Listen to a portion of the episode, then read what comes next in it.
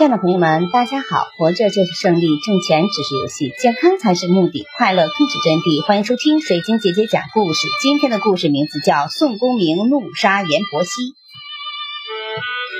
何涛带人赶到了东西村去抓人，见晁盖等已经逃走，大吃一惊，只好回府禀报。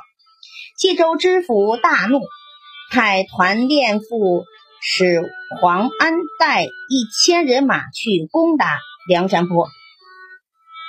晁盖等人正在聚义听议事，喽啰来报说石碣村的湖荡里来了四五百艘官船，众人大惊。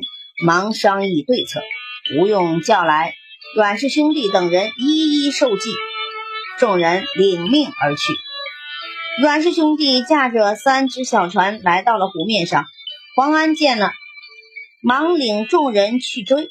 这时阮氏兄弟掉头杀了过来，黄安急忙逃跑，被埋伏在旁的刘唐给擒住，绑了回去。话说晁盖感念宋江的恩情。遂修书一封，托刘唐带一百两黄金去拜谢宋江。宋江只好收了书信和一些金条，让刘唐回去了。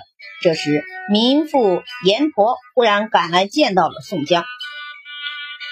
这阎婆受过宋江的恩惠，便将女儿阎婆惜嫁给了他。但宋江和阎婆惜并没有感情啊。宋江。很久没有没去阎婆惜那里了。如今这阎婆惜硬拉着宋江去见女儿，宋江只好去了。宋江到了阎婆惜那里，受到了冷遇，于是喝了几杯酒，歇了一个晚上。次日一早就走了。路上，宋江想起晁盖的书信还放在床头，便急忙回去。谁知阎婆惜发现了书信和那金条，便向宋江索要黄金。宋江苦劝一番，阎婆惜仍不肯让步，还威胁宋江说要他告他去勾结强盗之罪。宋江一怒之下杀死了阎婆惜，取了书信，连夜逃回了宋家庄。宋婆得知女儿被杀，连忙去官衙去告状。郡城知县派朱仝、雷横去宋江家去捉人。二都头故意放走了宋江，回衙复命。宋江到柴进那里避难，柴进设宴款待。